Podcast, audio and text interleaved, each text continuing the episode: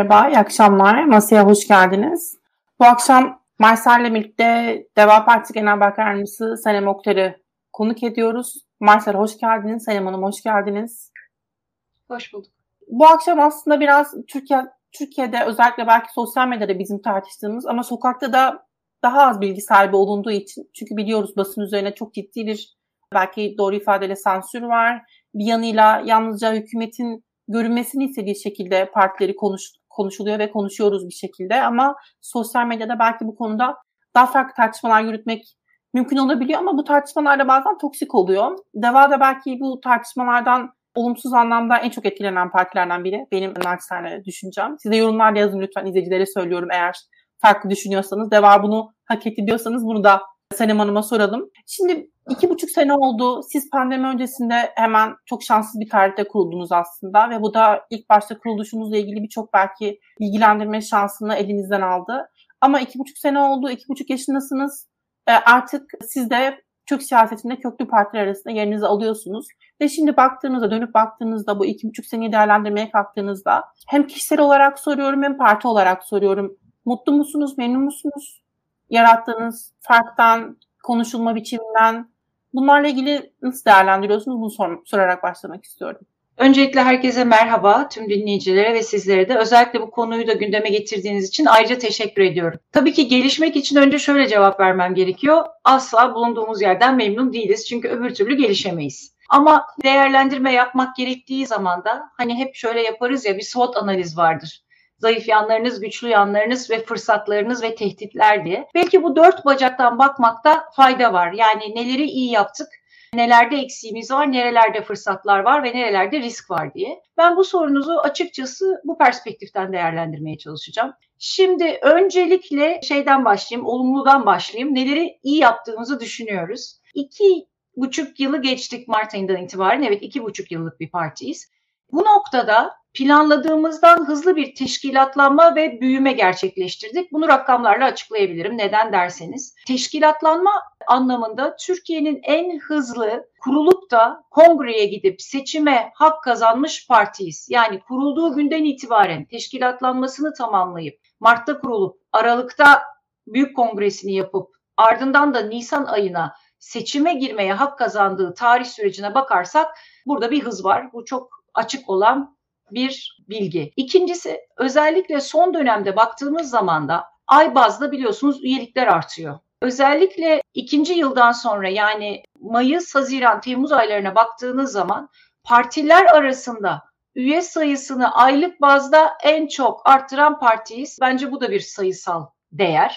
Üçüncüsü de yine teşkilatları anlamında 81 il var. 81 ilde il başkanlığı, 974 ilçede 760 ilçe başkanlığı atanmış durumda bugün itibariyle. Diğerleri de devam ediyorlar. Şimdi bunlar tek bazlı şeyler. E, baktığınızda olumlu gelenler. İkincisi parti kurulurken şöyle bir amaçla kuruldu. Dedi ki biz bu kutuplaşmaya karşı toplumun her kesiminden kapsayıcı olacağız. Ayrışmayacağız, ayrıştırmayacağız Devlet dediğiniz şey dini, dili, ırkı, cinsiyeti, inancı ne olursa olsun devletin eşit mesafede durduğu ve eşit vatandaşlık temeline dayalı e, bir sistemdir ve biz de bu sistemin gelmesi için çalışıyoruz dedik. Peki bunun yansımasını nereden görürsünüz? Şöyle görürsünüz. Tüm teşkilat yapımız ve üye sayımız Türkiye'nin her yerinde hemen hemen aynı. Yani bu Siirt'te de böyle, İstanbul'da da böyle, Trabzon'da da böyle, Antalya'da da böyle. Demek ki bu söylediğiniz şey tüm ülkeye yayılmış ki karşılık bulmuş. Bunu yine şuradan da görüyoruz biz. Biz üyelerimizin arasında her 6 ayda bir anket yapıyoruz. Soru şu. Peki bu devalılar kim? Devaya kim oy veriyor diye. Yaklaşık 35-40 soruluk bir anket bu. Orada şöyle bir perspektif çıkıyor. Yani şöyle sonuçlar şöyle. Deva Partisi'ni seçenlerin yüzde 32'si daha önce AK Parti'ye oy vermiş. Yüzde 22'si daha önce CHP'ye oy vermiş. Yüzde 17'si daha önce hiç oy vermemiş. İlk kez oy kullanacaklar var bunların arasında. Yüzde 13'ü yaklaşık İyi Parti'ye vermiş. Yüzde 12'si HDP'ye oy vermiş. Yüzde 7 gibi de MHP'ye oy vermiş. Aslında bu rakamları size söylediğimde bugünkü neredeyse doğrudan seçmenin tercihleriyle hemen hemen örtüştüğünü görüyor olabilirsiniz. Bu da aslında başka bir şey daha söylüyor. Demek ki o kapsayıcılık yani gel eşit vatandaşlık işini herkes bir anlamda du- duymuş. Bu da olumlu taraflarından bir tanesi olduğunu düşünüyorum. Yine bu şey de öyle. Hani demografik yapıya baktığınız zaman vesaire de hemen hemen böyle bir kapsayıcılık tarafını görebiliyorsunuz. Ben bunların kuruluşundan itibaren kurulma felsefesine uygun olduğunu düşünüyorum. Çünkü şu anki partilere baktığınız zaman öyle partiler var ki bu milliyetçi söylem ya da bölgesel söylemde belli bir yerde varlıkları var, belli bir yerlerde yoklar. Bunun başka bir göstergesi de miting yapmamız. Mesela biz Gebze'de miting yaptık. E, önce Gaziantep'te miting yaptık. Sonra gittik Gebze'de, ardından Yozgat'ta. Şimdi dördüncü mitingimiz Siirt'te olacak. Beşincisi Trabzon'da, altıncısı Erzurum'da, yapabilirsek yedincisi de İzmir'de planlıyoruz. Dolayısıyla bu başka bir şeyi daha gösteriyor. Bu kapsayıcılık yani ülkenin her bölgesine gidebilme felsefesinin gerçekten oturduğunu gösteriyor. Bence bunlar kurulduğumuzdan itibaren pozitiflerdi. Şimdi peki neleri eksik yaptık? Birazcık da ondan bize göre neler eksik ve daha geliştirilebilir şeyler. Baktığımız zaman biz biraz erkek partisi görünüyoruz. Bu kadar %35 cinsiyet kotası, %20 genç kotası olmasına rağmen gençler duymuş ama biz ev kadınlarına ulaşamamışız. Şöyle ki bize gelen kadın profiline baktığınız zaman eğitimli, mutlak surette parayla ilgilenmiş yani ya kendi meslek sahibi ya iş sahibi dolayısıyla ekonominin ne kadar problemli olduğunu görüyor ve onun çözülmeye ihtiyaç olduğunu görüyor. Ama bu şöyle bir şeyi yok saymış. Ev kadınlarına ulaşamıyoruz. Hem üyelerimizde hem gönüllülerimizde. Yani bir kadın hareketinden gelen biri olarak bu beni tabii e, üzen bir şey ama burada eksikliğimiz olduğunu e, düşünüyoruz. İkincisi biz teşkilatlarımızı şöyle kurduk. Dedik ki hiçbir partinin devamı olmayalım. Yani şimdi bir sürü partiye baktığınızda biri kapandı ve olduğu gibi diğer tarafa geçti. Ne yapalım? Bir şeyimiz olsun, bir planımız olsun. Bir kere yüzde 85'i siyasete ilk defa, e, yüzde 50'den fazlası siyasete ilk defa girsin. Eskilerle yeniler bir araya gelsinler ve hiçbir ideoloji tam olarak yansımasın ki şeyi ele geçirmesin. Yani o partinin gidişatını ele geçirmesin ve bunu yaparken de o ilin, o bölgenin demografisini yansıtsın. Ki biz o e, çünkü demokrasi dediğiniz şey temsiliyet. O zaman temsiliyetle gidelim. Böyle baktığınız zaman tabii bu teşkilatlarda şöyle bir şey oldu. Bunu biz genel merkezde de hissettik. Ben de genel başkanlar kurulundayım. Bir kişiyim. Benden başka 19 kişi var ama 19'unu daha önce hiç tanımamıştım.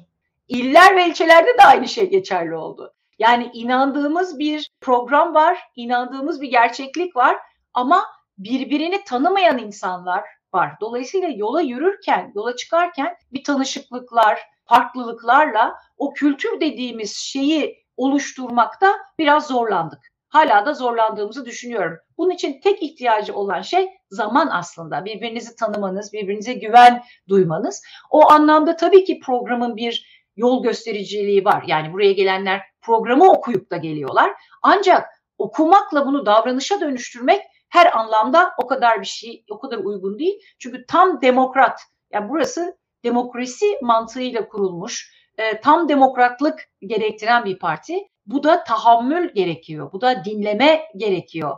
Bir, sizden farklı olanlarla beraber yola çıkma ihtiyacı gerektiriyor. Fakat ülke o kadar bagajlarla dolu ki ara ara istemediğiniz e, çatışmalara yer açtı.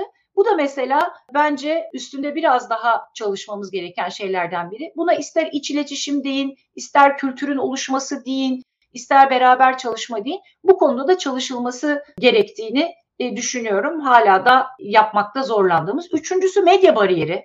Yani çok ciddi bir medya ambargosu var. Evet tabii ki bu başka partiler için de geçerli ama özellikle bizim pandemi zamanında kurulmamış ve sonrasında kurulmuş olmamız bu medya e, bariyeri yüzünden dijitalde kurulmuş bir partiyiz biz. Gerçekten toplantılarımızı Zoom üzerinde yaptık. Zoom üzerinden il başkanı atadık. Zoom üzerinden tanıtmaya çalıştık. Yani birbirimizi böyle 7-8 ay sonra görebildik ancak. Düşünebiliyor musunuz? Yani nasıl bir, bir parti ki böyle 8 ay sonra birbirleriyle tanışıyorlar. Bu önemli bir problemdi bence gecikme için. Artı medya bariyeri de kendimizi ifade etmemizde epey bir zorlandırdı bizi. Ama bu şöyle bir fırsat doğurdu aynı zamanda. Hani bir zorluk bir fırsat. Dijitale yöneldik ve iyi kullanmaya çalıştık onu. Bir e, diğer e, zorluğumuz şu oldu. Dedik ki bu siyaset denen şey temiz yapılması lazım. Siyaset temiz yapılacak. O yüzden de e, hele bir de şey almayan partileriz biz devlet yardımı. Herkes bağış yapacak. Yani biz hem zamanımızı hem gönlümüzü hem paramızı koyduk bu işe.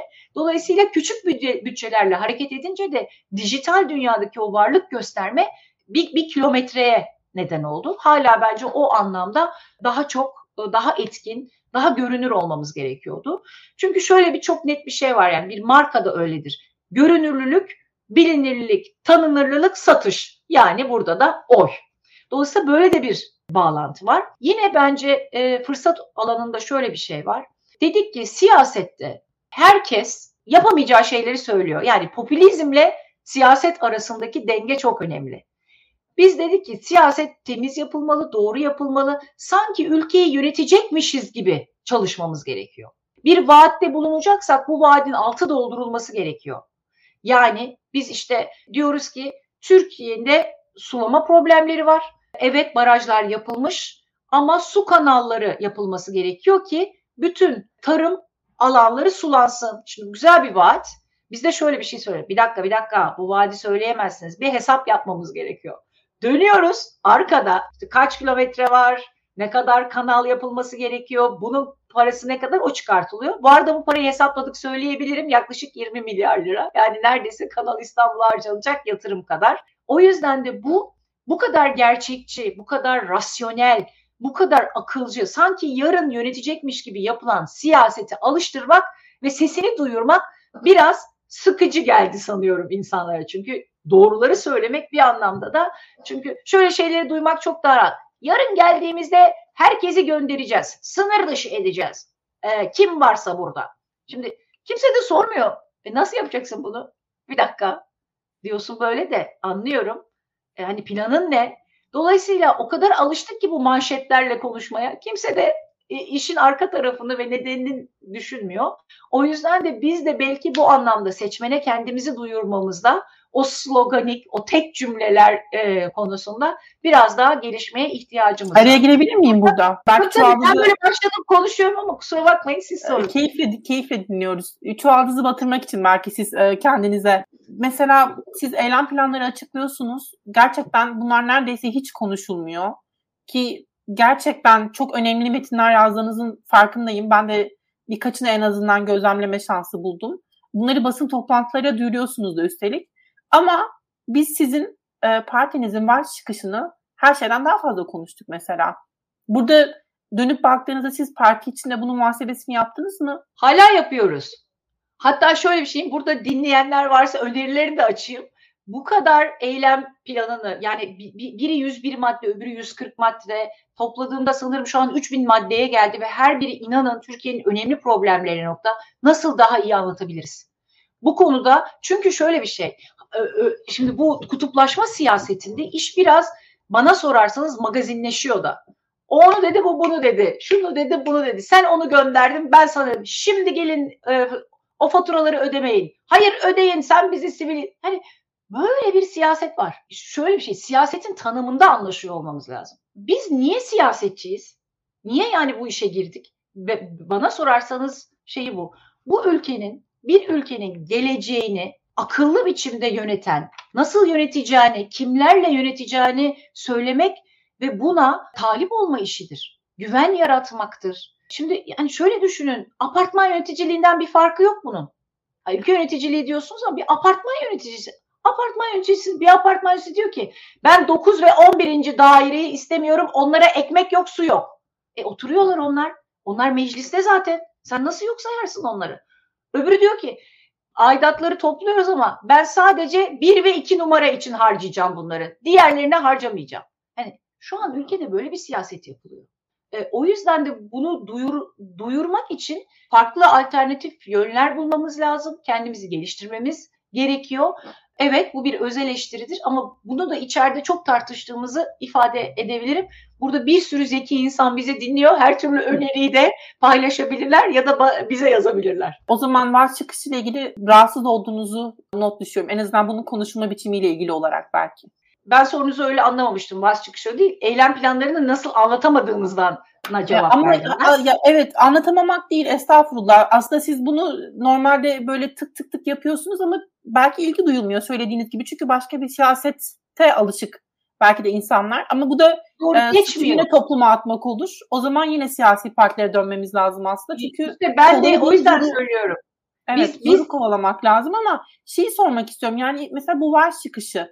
Mesela baktığınızda eğer siyasi partilerin sorumluluğuysa kendilerini nasıl tanıtacakları bu yanlış bir çıkıştı belli ki. Çünkü bunun konuşulma biçimi çok olumsuzdu partinizle ilgili ve bu partinizin kimliğiyle ilgili de birçok soruyu beraberinde getirdi. Çünkü sonrasında bu endişeli muhafaza... açalım. Evet.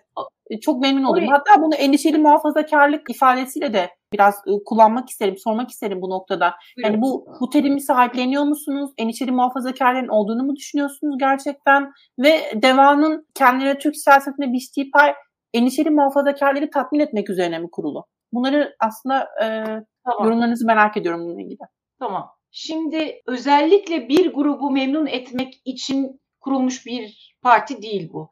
Demin anlattığım bu tam demokratik Türkiye için e, kutuplaşmaya aykırı olarak kurulmuş bir parti. Zaten parti programında öyle yazıyor. Ancak endişeli modernler dediğimiz ve muhafazakar modernler dediğimiz şehirli insanlar özellikle Cumhurbaşkanlığı hükümet sistemiyle beraber en çok hırpalanan kesim. Ne anlamda? Özgürlüklerinin gitmesi, ekonomik anlamda kayıplarının yaşanması ve aynı zamanda da eğitim sistemindeki çöküş, fırsat eşitliğindeki çöküş bunların hepsini bizzat yaşayan bir grup var ortada. Ve bunların içerisinde de iki büyük grup var. Endişeli modernler ve modern muhafazakarlar dediğiniz yerler. Dolayısıyla bunlar da şu anda Türkiye'deki biraz merkez dediğimiz kısmı da oluşturuyor.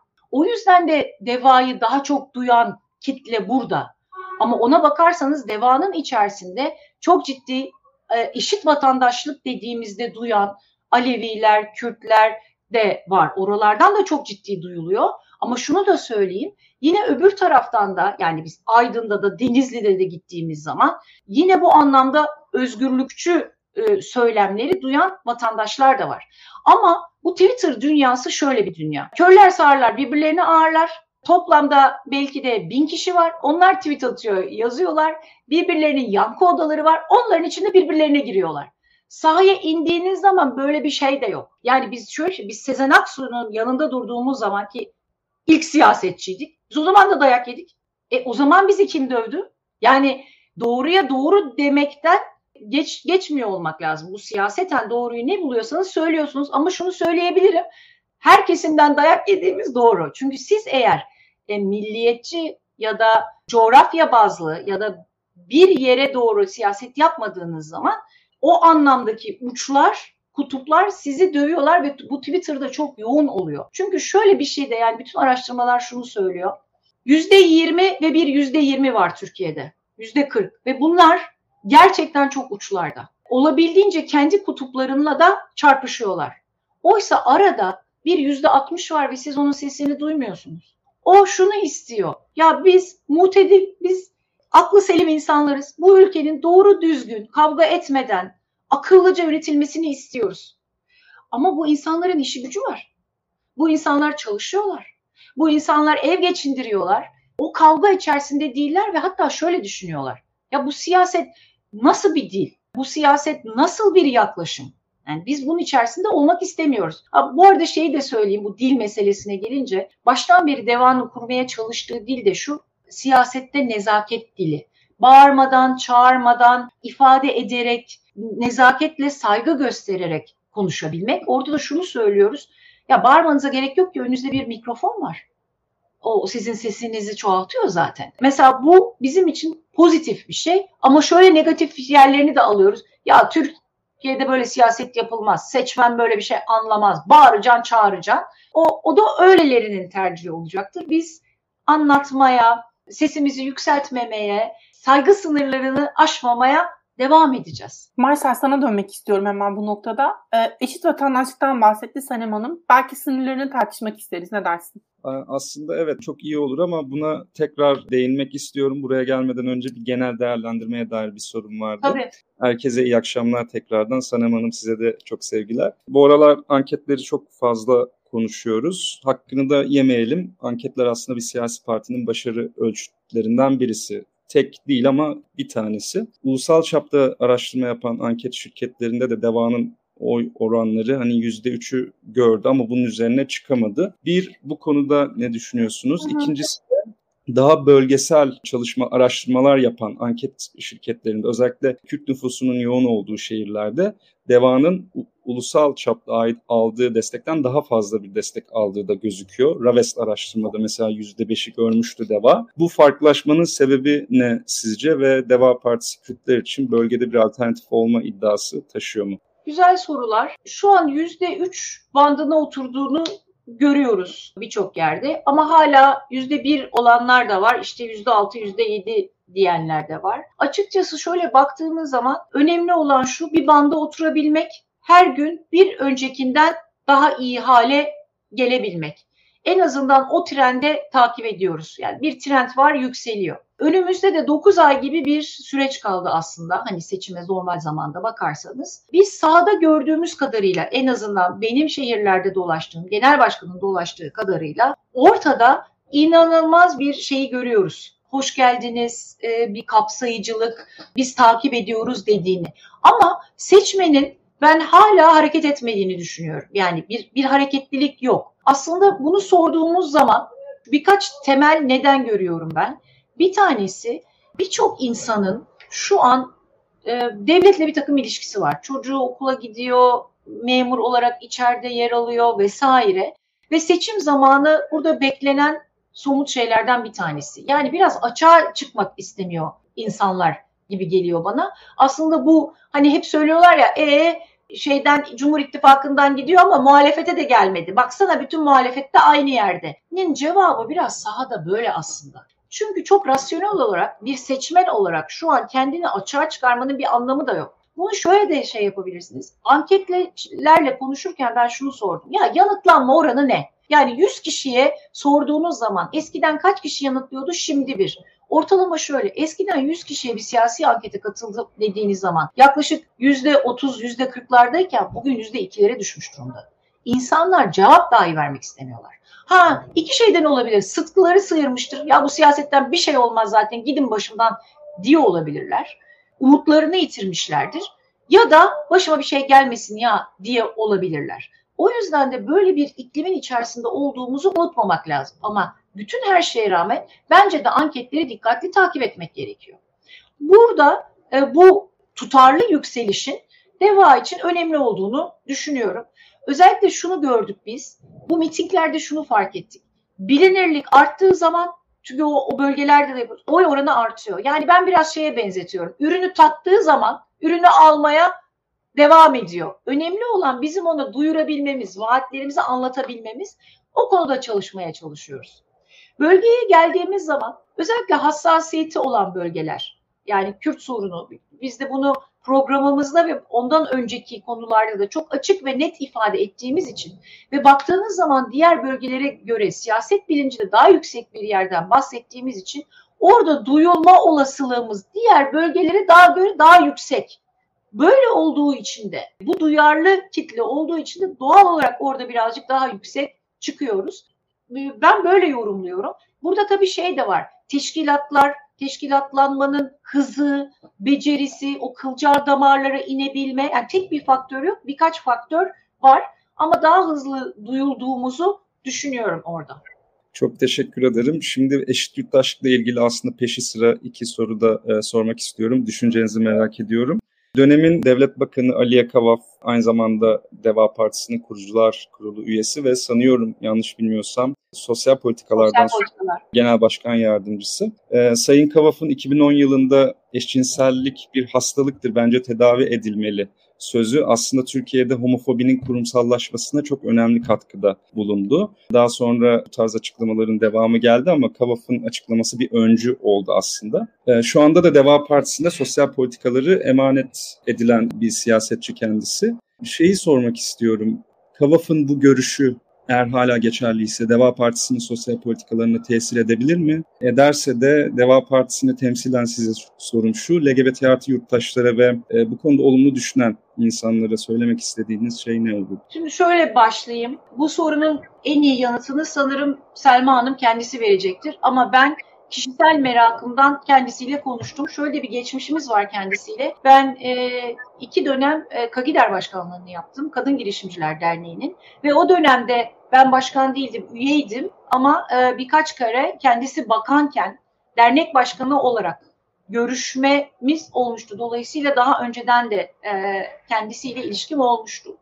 E, bunu sorduğum zaman ben ki kendisi de zaten e, ifade etti başka görüşlerinde e, biraz maksadının değiştirildiğini aslında öyle ifade etmek istemediğini söyledi. Ama size önerim kendisini davet edin ve bu açıklamaya da fırsat verin. Bence en doğrusu o olacaktır. Bendeki bilgiyi böyle paylaşayım. Şimdi eşit vatandaşlık, özgürlükçü, tam demokrat bir partiden bahsettiğiniz zaman e, bir insanın e, cinsiyeti, seçimi, tercihi e, burada bir problem yaratamaz, yaratmamalı. Zaten bireylikten bahsediyorsunuz kaldı ki toplumsal cinsiyet eşitliğini parti programında yazıp İstanbul Sözleşmesi'nin de birebir arkasında duran bir partiden bahsediyoruz. O yüzden de e, bu kimlikten baktığımız zaman zaten o noktaya gelirsek kendi kendimizi ayırmaya her bir koşulda birbirimizi ayırmak için bin tane neden var. Diyorum ki artık bu eski siyasetten, bu eski söylemden yani gitmemiz lazım. O yüzden yeni bir parti kuruldu. O yüzden Deva Partisi kuruldu. Hak temelli bir hayattan bahsediyorsanız eğer artık bu kimlikten vazgeçmemiz gerekiyor. Bunun da tek dayanağı bir hukuk devleti olabilmektir. Anayasal haklardır. Vatandaş temelli olmak budur. Yani e, onun zaten mücadelesi için buradayız. Onun için bir yargı reform paketi yapıyoruz. Onun için güçlendirilmiş parlamenter sistem diyoruz. Onun için etik yasası diyoruz. Temel hak ve özgürlükler diyoruz. Yani bunu bu kadar yüksek sesle konuşmamızın aslında ana nedeni bu. Marcel sen devam ediyor musun? Ben alayım mı şimdi? Ee, bir soru daha sorabilirim. Evet, evet. Ee, lütfen. lütfen. Deva Partisi aslında çok cesur açıklamalar da yapıyor çeşitli konularda. Özellikle şu an bu milliyetçi rüzgara karşı duruşu, e, kutuplaşmaya karşı e, duruşu bu anlamda çok cesur. Keza Kürt meselesine dair de ana akımdan farklı e, büyük partilerden farklı söylemler üretebiliyor. Ama LGBT artı haklarına sıra geldiği zaman bu cesareti çok göremiyoruz. Mesela Babacan'a, Sayın Babacan'a LGBT artı hakları ile ilgili sorular sorulduğunda kendisi başta şunu söylüyor. Kimse tercihi yüzünden, kimliği yüzünden şiddet ayrımcılığa maruz kalmamalı. Devlet herkese eşit mesafelenmeli diyor. Ama bunun hemen ardına mesela şunu da eklemeyi ihmal etmiyor. Fakat devletin Türk aile yapısını koruma sorumluluğu da vardır diyor. Bunu özellikle bu soru, bu konu hakkında sor, sorulan bütün sorularda e, ek, ekliyor Sayın Babacan. Eklemeyi sizce neden yapıyor? Yani Sayın Babacan'a göre LGBT artılar aslında toplumu dışında olan aktörler mi? Ya da aile kuramayan e, bir topluluk mu? Ve bu açıklama sizce neyi başarıyor? E, Deva Partisi'nin neyi kazandırıyor olabilir? Bunu merak ediyorum. Şimdi oraya geçmeden bir şey okuyabilir miyim izninizle? Çünkü bu bu yazanların içerisinde Sayın Ali Babacan da var. Biz de bunun altına imza attık. Diyor ki birinci hatta birinci sayfada birinci sayfa ikinci paragrafı okuyacağım size. Partimiz özgürlük, eşitlik, adalet temelleri üzerine kurulu bir demokrasi anlayışının savunucudur. Bu itibarla temel hak ve özgürlükleri etnik kökeni, dil, din, mezhep, cinsiyet, siyasi ve sosyal aidiyet farkı gözetmeksizin tüm insanlar için tanıyor ve üç hukukumuzu bu standartlara göre uyarlamayı hedefliyoruz. Şimdi bunun ben önemli bir cümle olduğunu düşünüyorum. İkinci olarak yani ikinci paragrafta temel hak ve özgürlüklerle başlamasını da yine bu anlamda önemsiyorum. Şimdi bu arada şeyi de söyleyeyim. E, bizi LGBT dernekleri ziyaret etti. Hatta görüşmede ben de vardım. Biz o görüşmeleri yapıyoruz. Bu görüş her dernekle olduğu gibi. Yani eğer herhangi bir çekince ya da vesaire olsa zaten görüşmez. Bana sorarsanız daha da görüşülmeli. e, bu konuda hani neyse gereken onlar da yapılmalı. Eğer perspektifiniz buysa ki ben bu perspektif olduğu için bu partideyim. Şimdi aile yapısını ıı, korumayı neden ekliyor? Sanırım o ıı, aynı şekilde bir şeyde aynı zamanda da mesela biz şeyi de çok söylüyoruz. Kürt meselesi vardır. Ha, ne şiş ne kebap diye yazdı birisi. Tam olarak öyle değil aslında. A- aile yapısının da bu bunu diş, yani birbirlerini dışlayan şeyler olduklarını düşünmüyorum. İlla biz LGBT haklarını insan hakları olarak kabul ediyoruz ama aile olmaz. Aile de var, o da var. Dolayısıyla yaklaşım bunu ifade etmek için kullanıyor olabilir. İstanbul Sözleşmesi de bu konuda çok tartışmada e, oldu. Hı hı. Marcel senin ekleyeceğin bir şey var mı? Ben devam edeyim şimdi. Devam Sen et. tamamsın şu an için. Tamam. Şey izleyici yorumları aslında bu noktayı açıkça belirttiniz. Ne, nereden baktığınızla ilgili. Buradan şunu anlıyoruz. LGBT artıları özel politika tarzları olmayacak. Çünkü ya buradan şunu söylemeye çalışıyorum. Özel bir e, şey yok. Bir politika başlığı olarak bununla ilgili bir ortaya vaat koymayacaksınız anladığım kadarıyla ama genel olarak partinizin nerede durduğunu biraz daha ifade etmeye çalıştınız. Belki öyle özetlemek doğru olur bilmiyorum. Ama şimdi bir yorum var. Diyor ki Deva'nın uzun vadeli nefes söyleminden uzaklaşacağına hiçbir açıklama yapılmadan ikna olmamız bekleniyor. Erdoğan da iktidara gelmeden önce LGBTİ haklarını savunuyordu. Sosyal alışverişte görsün. Ne dersiniz buna? Yani aslında şunu söylemeye çalışıyorum. Ne dersiniz buna da belki, belki doğru bir doğru bir ifade ediş tarzı değil de. Şimdi hükümetin yani şu anki hükümetin aslında ilk iktidar yolculuğu başlamadan önce 2002 yıllarında ortaya koyduğu gerçekten çok liberal, çok demokrat tavırlar vardı. Şimdi Deva Partisi o dönemin çok daha dışında çok daha özgürlükçü vaatler ortaya koyabiliyor. Hiç, hiç şüphe yok. Ama insanlar bununla ilgili nasıl güven duyacaklarıyla ilgili karmaşa yaşıyorlar.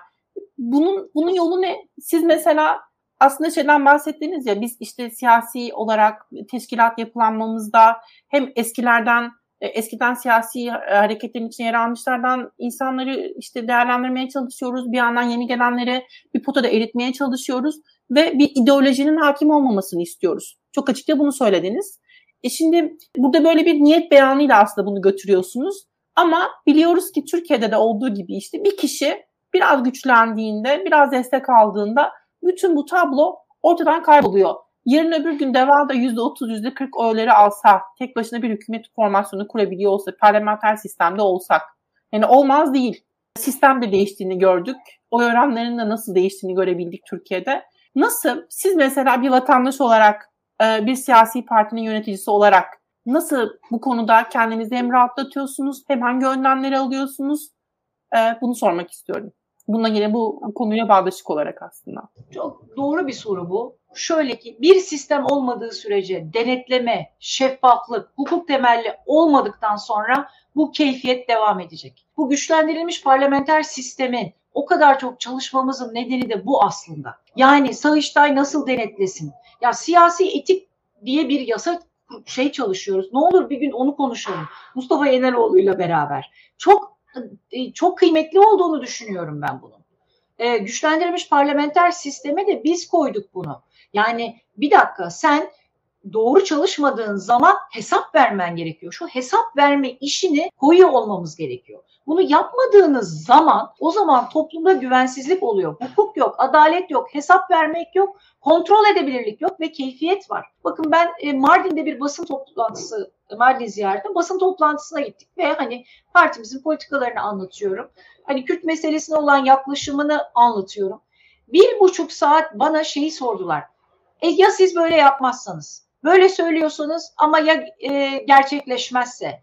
Biz size nasıl güveneceğiz? En sonunda dedim ki yani ne hale gelmişiz? Öyle bir güvensizlik iklimi yaratılmış ki size bunu nasıl yapabileceğimizi inandıramıyoruz. Şöyle dedim. Bakın dedim denersiniz. Elinizde bir tane oy var. Baktınız ki yapamadık. Oyunuzu verir değiştirirsiniz. Çünkü şu an itibariyle ben nasıl ikna edebileceğim size? Parti programında yazıyor. Temsil olarak ediliyor. Benzer açıklamalarda yanıt veriyoruz. Bunu böyle yapacağımızı beyan ediyoruz. Hani bu noktadan sonra benim bu artık inandırmak için size yapabileceğim tek şey ancak icraattır. Fakat bunu bence kişilerin ya da partilerin inisiyatifine bırakmaktansa sistemi kuruyor olmamız gerekiyor. Belki de o yüzden biz Deva Partisi olarak bu hukuk temelli, anayasa temelli, eşit vatandaş temelli e, sistem üzerine çok vurgu yapıyoruz. Güçlendirilmiş parlamenter sisteminde o anlamda çok değerli olduğunu düşünüyorum. Ya bu ülke yanlışlık yaptığı için istifa eden ya da görevden alınan yöneticileri hak ediyor yahu. Ben bir tane öyle bir şey hatırlamıyorum. Yani bir banka müdürü bile 5 sene olduğu yerde kalır. 5. Ee, bizim ülkemizde 32 yıldır dernek başkanı olanlar var ve hala bir kere daha seçimlere hazırlanıyorlar. Ya el insaf. Biraz değişik, değişim, hesap verilebilmek, hata yaptığın zaman ama bunu gene ben diyorum insanların kendilerini değil sisteme bırak kuralları koymanız gerekiyor. Kuralları koymanız kadar uygulayabilmeniz de gerekiyor. Bunu sağlayabilirsek eğer bu tartışmalara ihtiyacımız yok. Ya bir yani öyle, ya şimdi öyle bir iklimde yaşıyoruz ki yani, yani Gülşen'i gördünüz. Daha iki hafta önce yaşadık ya. Ne dedi de hapse girdi. Yani şimdi o kadar e, eksik, yani neresinden tutsanız giden bir sistemden bahsediyorsunuz ki. O yüzden de ben bunun anayasal temel, temelli bir hukuk sisteminde olması gerekiyorum ve ülkenin de yüzünün hakikaten Batı demokrasilerine dönük olması gerekiyor. Bizim şu an bulunduğumuz lig maalesef Orta Doğu ve işte Rusya Ligi'ndeyiz biz baktığınızda. Eğer bir yeri örnek alacaksak doğrularıyla yanlışlarıyla Batı demokrasi olur siz onu adapte edersiniz. Ama orada da alacağınız çok temel bir şey var yahu. Anayasal temelli demokrasi, temsiliyet, hukuk. Bunu yaparken de kurumların bağımsızlığı, liyakatli insanlar hesap verilebilir ve şeffaf olmak. Buraya geçmemiz gerekiyor. E, bu noktada bir sorum olacak. Batı'ya dönmekten bahsettiniz. Ee, Sayın Babacan AB'ye giremesek bile AB yolunda olmanın kendisinin Türkiye'ye evet. hayırlı olacağını söylüyor her fırsatta. Bu aslında altılı masanın da aşağı yukarı ortaklaştığı bir pozisyon sanıyorum. Olası bir iktidar değişikliğinde ve böyle bir yola girildiğinde Deva Partisi'nin AB reformları konusunda kırmızı çizgileri var mı? Ve tabanının bir parçası olan endişeli modernler ya da endişeli muhafazakarlar diye tanımladığımız grubun hassasiyetlerini burada da e, gözetecek mi? Pek çok reform çünkü aslında kamuoyu için ilgi çekici ve tartışmalı olabilir. Şimdi bu Avrupa demokrasisi dediğimiz hani diye tanımladığımız şeyde işte üç tane temel başından beri temel hak ve özgürlüklerden bahsediyoruz, hukuk düzeninden bahsediyoruz, hesap verimlilikleri. Olması gereken bu. Şimdi Avrupa Birliği de biliyorsunuz bu son genişlemelerinden dolayı aslında kurucu ilkelerinden de biraz farklılaştı. Yani Brexit sonrası bir Avrupa Birliği'nden bahsediyoruz biz. Ancak burada söylenmek istenen şey ne? Belli standart ve kurallarla hareket edebilme bütünü. Bunun birkaç bacağı var. Bir, örneğin üretimdeki belli kalite standartlarının geliyor olması. Şimdi bunu çok rahatlıkla yapabilirsiniz. İki, hukuk bazlı, kural bazlı yönetim. Bunu da rahatlıkla yapabilirsiniz. Eğitiminizin standardı, sağlığın standardı vesaireyi kurgulayabilirsiniz. E Grek şey diye bir anlaşma var. Greco gibi bir kural var. Yine toplumsal cinsiyet eşitliğine yönelik kurallar var. Demokrasi diye. Yani bunları zaten bırakın Avrupa Birliği üyesi olmayı. Bunları kendi ülkenizde kursanız bile e, yeterli. Ancak Avrupa Birliği e, ilişkileriyle de tekrar ilişkileri tekrar yeniden sürdürmek gerektiğini düşünüyorum biz. E, yani özellikle ticareti, serbest dolaşım var biliyorsunuz. Malların ve insanların serbest dolaşımından bahsediyorsunuz. E buna yönelik biz yavaş yavaş uzaklaşıyoruz. E, e çünkü biz buradan çıkıp diyoruz ki e, ben AİM'in kurallarını tanımıyorum. Kim ki onlar yukarıdan bana e, diyorlar. E, ben kural tanımıyorum diyorsunuz. Başka bir şey daha söylüyorsunuz. Ben ülkemdeki anayasayı da tanımıyorum diyorsunuz. Şimdi onlar da diyorlar ki ya burası hukuk temelli bir şey önümüzü görmek istiyoruz. Konunun belirli olmasını istiyoruz. E siz bunların hiçbirini yapmıyorsanız o zaman zaten bunun dışında kalıyorsunuz. Sonuç olarak Deva Partisi Avrupa Birliği ile ilişkilerini devam ettirmek ve bu sürece dahil olma isteğini ortaya koymuştur. Ancak asıl önemli olan şey bir üyelikten çok oradaki fikre olan yakınlık oradaki hukuk devleti anayasa temelli ilişkiyi sürdürebilmektir ve bunu yaparken de iki eşit ülke, iki itibarlı ülke olarak diplomasi kanallarını çalıştırarak güven veren ilişkilerle yapılması gerekir. Yine ben şeyi de söyleyeyim. Yani Kagider Başkanı olarak bizim hala da KGİL'in Brüksel'de ofisi var. Dört yıl boyunca Avrupa Birliği'ne gidip gelmiş birçok toplantı yapmış biriyim. Avrupa bir e, Birliği'nin içerisindeki dönüşümü de doğru takip ediyor olmak lazım. Yani bir ya da iki ülkenin vetosu yüzünden e, belki de çok uzun zaman kaybettik. Yani 15 Temmuz'dan sonra ben ilk toplantımda şunu söyledim. Yani bak hani bir sürü anlatmak için dernekleri çağırıyorlardı. Ben de o dernek başkanlarından bir tanesiydim. Şunu söyledim. Yani biz çok parçası olmak istedik Avrupa Birliği'nin.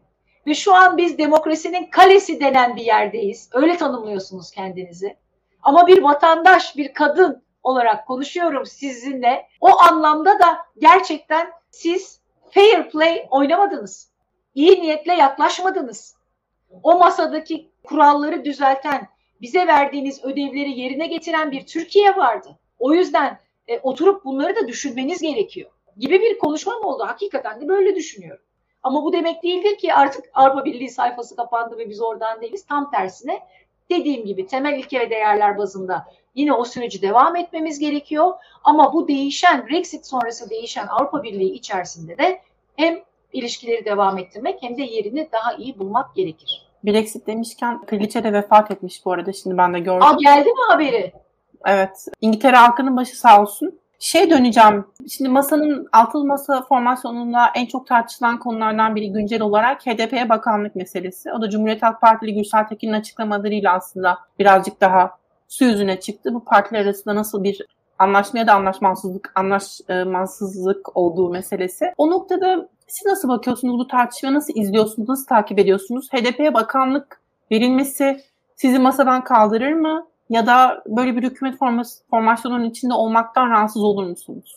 Birkaç açıdan yanıtlamam lazım. Bir, altılı masa sonrası görüşmelerinde genel başkanlar eminim her partiye bilgilendirme yapıyordur. Aynı şekilde bize de bilgilendirme yapıyor çok doğal olarak.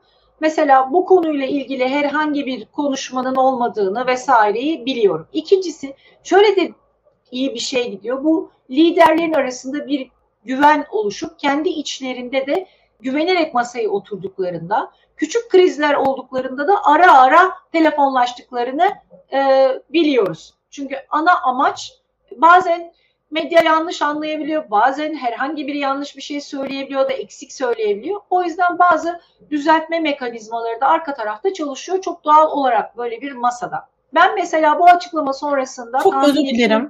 Çok, yani siz bu açıklamayı şimdi söylüyorsunuz ya bu bile aslında hiç e, böyle kamuoyunda konuşmadığımız sanki bu liderler e, işte iki ayda bir ayda bir bir araya geliyorlar ve sanki hiçbir diyalog yokmuş gibi aslında bu da güven vermeyen bir şey.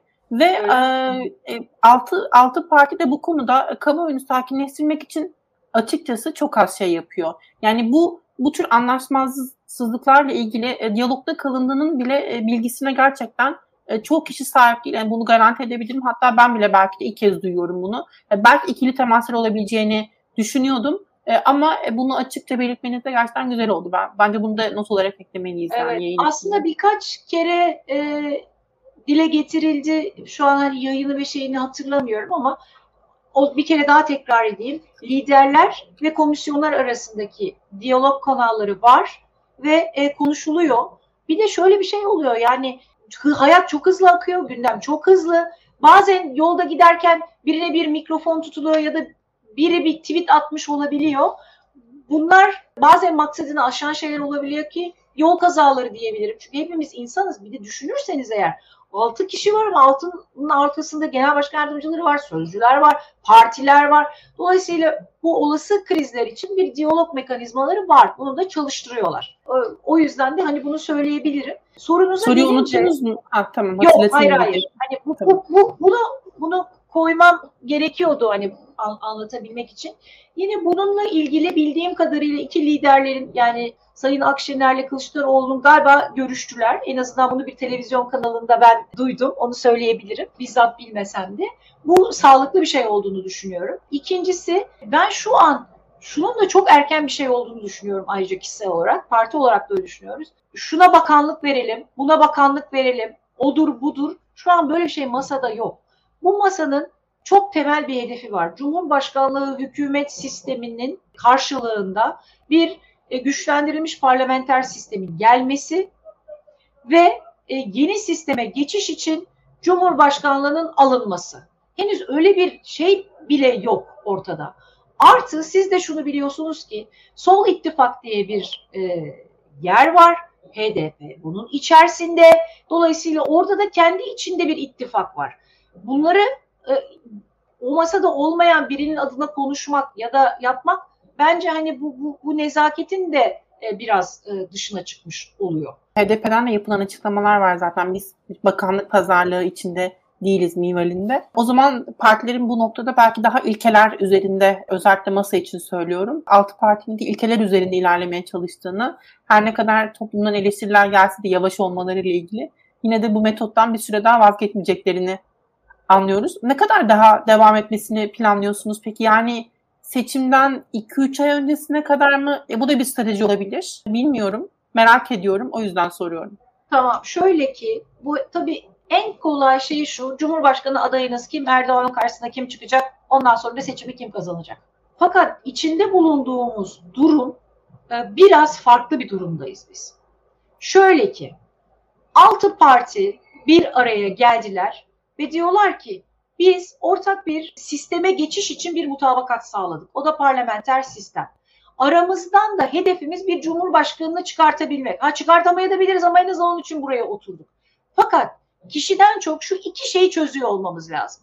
Birinci çözmemiz gereken konu şu. Bu cumhurbaşkanı hangi yetkilere sahip olacak? Hangi yetkilerini devredecek? O geçiş süreci planı bu demek. Yani seçildiği anda ya da seçileceği zaman şunu söylüyor olması lazım. Ben adayım ve ilk 90 dakikada şunları yapacağım. Bu yetkilerimi parlamentoya vereceğim. Bu yetkilerimi Cumhurbaşkanı yardımcılarına vereceğim. Danışmanlarıma vereceğim. Ve ilk etapta da şunları şunları şunları yapacağım. İşte şu an bütün partiler bu geçiş sürecini kendi içinde çalışıyorlar. Çünkü bu anlamda da bir sürü çıkartılmış kanun var anayasaya aykırı davranmadan bu yönetim transferini nasıl yapabiliriz? İkinci daha kritik konu da şu. Hadi bunu çözdüler. Aday çıktı dedi ki ben adayım ve yetkimi de böyle devredeceğim. İşte bu da buyurun kadrom böyle yöneteceğim. Neyse. Peki bir bakalım siz sordunuz Marcel Bey ile beraber. Dediniz ki Kürt sorunu, göçmenler, ekonomiyi nasıl çözeceksiniz? Böyle sorular sorulmayacak mı Cumhurbaşkanı'na? O bir şey şunu mu yapacak? Aa bir dakika İpek Hanım ben bir masaya sorayım. Ben size dönüp cevap vereyim. E böyle bir şey olmadığına göre demek ki tematik konularda da ortak bir anlayış ve söylem birliğine varmaları lazım en azından asgari düzeyde. Her şeyi çözemezler çünkü bazı şeyler parlamentoda çözülecek. Ama temel ülkenin temel meseleleri konusunda bir ortak bakış açısına sahip ya da söylem birliğine tematik konularda cevapları hazırlamaları gerekiyor. İşte bunlar çalışıyor. Bunlar olmadan bir cumhurbaşkanı adayının söylenmesi pek mümkün değil. Masa bunları çalışıyor mu? Evet. Komisyonlar etrafında bunları çalışıyor. Bunlar olduktan sonra aday ismi belirlenecek ve bunun da mümkün olduğu kadar e, seçime yakın bir tarihte belirlenmesi konusunda da bir fikir birliği var. Bunu seçerken de gerçekten toplum tarafından kabul edilmiş anketler yapılıyor vesaire, altı lider konuşuyor. En uygun ve en kazanabilecek bir aday üzerinde altı lider de anlaşmaya çalışacaklar. Çünkü bu seçim kritik bir seçim. Farkla kazanılması gereken bir seçim. Altı lider de buna inanmış durumda. Ama bir B noktası da var. Çıkamaya da bilir. Çıkamazsa o zaman o günün koşullarına göre yeniden değerlendirilir edilecek. Ama ana hedef ve ana niyet bu. Biz mesela Deva Partisi olarak bir bir ittifakın içinde değiliz. O masada Deva Partisi olarak oturuyoruz. Güçlendirilmiş parlamenter sisteme inanıyoruz. İşte bu eylem planlarını çalışıyoruz. Buyurun diyoruz. Bakın ekonomiyle ilgili böyle, göçle ilgili böyle, KHK'larla ilgili böyle. Ve o, o, o masaya ülkenin devasa sorunlarını çözmek üzere çözüm önerilerini getiriyoruz. Bilmiyorum yanıtlayabildim mi sorunuzu? Harika. Ama işte çıkacak kadar sizin kadar profesyonel bir siyasetçi olmayabilir. O zaman da sorulara e, vereceği cevaplar belki onun için kritik ve zorlayıcı olabilir. Çünkü gerçekten zor bir denge aslında. Hem kendi partiniz için söylüyorum. Yani siz partiniz olarak da birçok kanadı yansıtmaya kalkıyorsunuz. Merkez parti olduğunuzu söylüyorsunuz. Bu da bir sorumluluk getiriyor. Düşünün bir de işte CHP'si, işte İyi Partisi, bütün bu partilerin kompozisyonu yansıtan bir aday sorulara yanıt verebiliyor olsun, vaatleri açıklayabiliyor olsun. Doğru. Marcel senin son bir sorun var. Arayüz kampanya. Bir şey söyleyeceğim. Demokrasi dediğimiz şey de işte aynen bu. Belki ilk başında anlattığım şey vardı ya tahammül etmek, başkasını dinleyebilmek. Ya o kadar uzak kaldık ki bunlardan. Yani normalde bakın hani ben iş dünyasından geliyorum. Bir karar öyle bir günde hemen alınmaz ki. Analiz edilir, sorulur, uzmanlar fikir getirir. E, A senaryo, B senaryo, C senaryo yapılır ve en doğru kararı vermeye çalışırsın. Bunun için de konuşursun, kurallara bakarsın, yasayı yani dünyanın hiçbir yerinde 10 gün yani bir günde karar verilmez. Yanlış evet, olan ama doğru bu, olan konuşmak. Bu kararları alırken bir de sonra bunları reklamla duyururlar. Orada da böyle slogan cümleler vardır. İnsanları ikna etmek için. Belki doğru. bilmiyorum altılı masa belki bunu biraz kaçırıyor olabilir. Ee, ama ben, ben buna yüzde yüz katılıyorum. Bu arada başka bir şey söyleyeyim hiç duymadığınız bir şey. Bir iletişim komisyonu kuruldu. Ben de içlerindeyim Deva Partisi olarak. Ee, harika haber. Buna, buna e, harika haber de henüz bir aksiyonumuzu göremediniz. İşte inşallah e, daha çok çalışacağız. Bu noktada da e, evet katılıyorum. İletişimini doğru yapmak, doğru anlatmak, e, en azından hedef kitlelere yönelik bazı mesajları doğru ve etkin biçimde vermek gerekiyor. Yüzde yüz katılıyorum. Bu da mesela üzerinde çalışmamız, daha iyi yapmamız gereken bir şey. Yani çünkü gerçekten şu an Türkiye'nin Türkiye'de çok fazla insan ve Türkiye dışında yaşayan bir sürü Türk de yine aynı şekilde nefeslerini tuttu. Herkes elinden geleni yapmaya hazır. Sandık nöbeti ise sandık nöbeti vesaire. Ama bu partilerin gerçekten bu sorumlulukla çalıştıklarından emin olmak istiyorlar. Çünkü henüz o zaman Deva Partisi kurulmamıştı ama e, işte Muharrem İnce'nin e, adaylığı e, şeyinde o, o gerçekten bir travma oluşturdu. Zaten seçim yenilgileri çok uzun zamandır devam ediyor muhalefet adına. Travmadan sonra gerçekten herkes hazır. Ama partiler de aynı ölçüde açık, iyi iletişim vesaireyle bunu bir şekilde belki kombine etmeliler vesaire. Hatta şöyle küçücük bir şey daha söyleyeyim. Yine süreden çalıyorum Marsel'in zamanından ama ben 2018 seçimlerinde henüz daha hukuk fakültesi öğrencisiyken Cumhuriyet Halk Partisi'ne gidip şey demiştim. Yani bakın e, ben işte hukuk öğrencisiyim. Tamam harika bir hukuk bilgim olduğunu söyleyemem ama sandıkla ilgili bir sorumluluk almaya hazırım. Başında beklerim, şunu yaparım, bunu yaparım. Tamam dediler biz sizi ararız. Bir dert bir şey yok. Bu bence olmamalı. Bu sefer herkes daha büyük sorumlulukla hareket etmeli. Tabii şu da var yani ben Antalya'daydım. Belki işte baro yeterli desteği sağladı vesaire. Belki bana ihtiyaç duyulmadı. Bu daha güzel bir haber. Ama her zaman emin değiliz. O yüzden bunu bekliyoruz sizden. Hani bir baskı olarak bir kez daha dile getirmiş olalım. Marcel lütfen sen devam et. İletişim Komisyonu'nda çok sevindiğimi ben de söylemek istedim. Biraz geç kalınmış olsa da umarım e, güzel işler çıkarırlar. Ben eşit yurttaşlık meselesinin siyasal katılım kısmı ile ilgili bir soru soracağım. Özellikle gençlerin siyasal katılımı. Deva Partisi'nin gençlik kolları yok e, ama bir yüzde yirmilik genç kotası var.